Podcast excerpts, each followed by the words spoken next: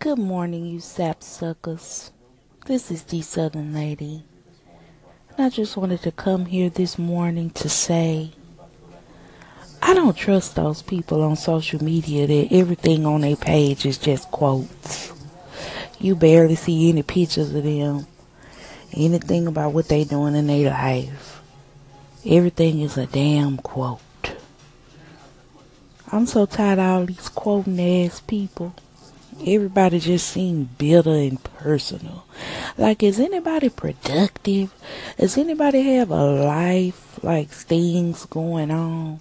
Or we all just walking around recycling quotes that another bitter, miserable ass motherfucker probably done made up at their house?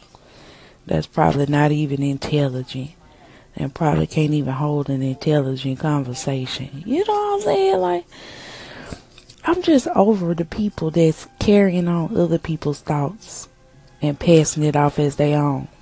But you know, we live in a world now where social media is not a true representation of yourself and who you actually are. It's a representation of the person that you aspire to be. It's 2018. It's time out for all this fake shit. If you don't really live by those quotes and you don't really interject them into your everyday life with action, not just running your damn mouth. Stop putting that shit on your page and be your own person. Stop looking at quotes and just because it sound good to you, then that means you want to share.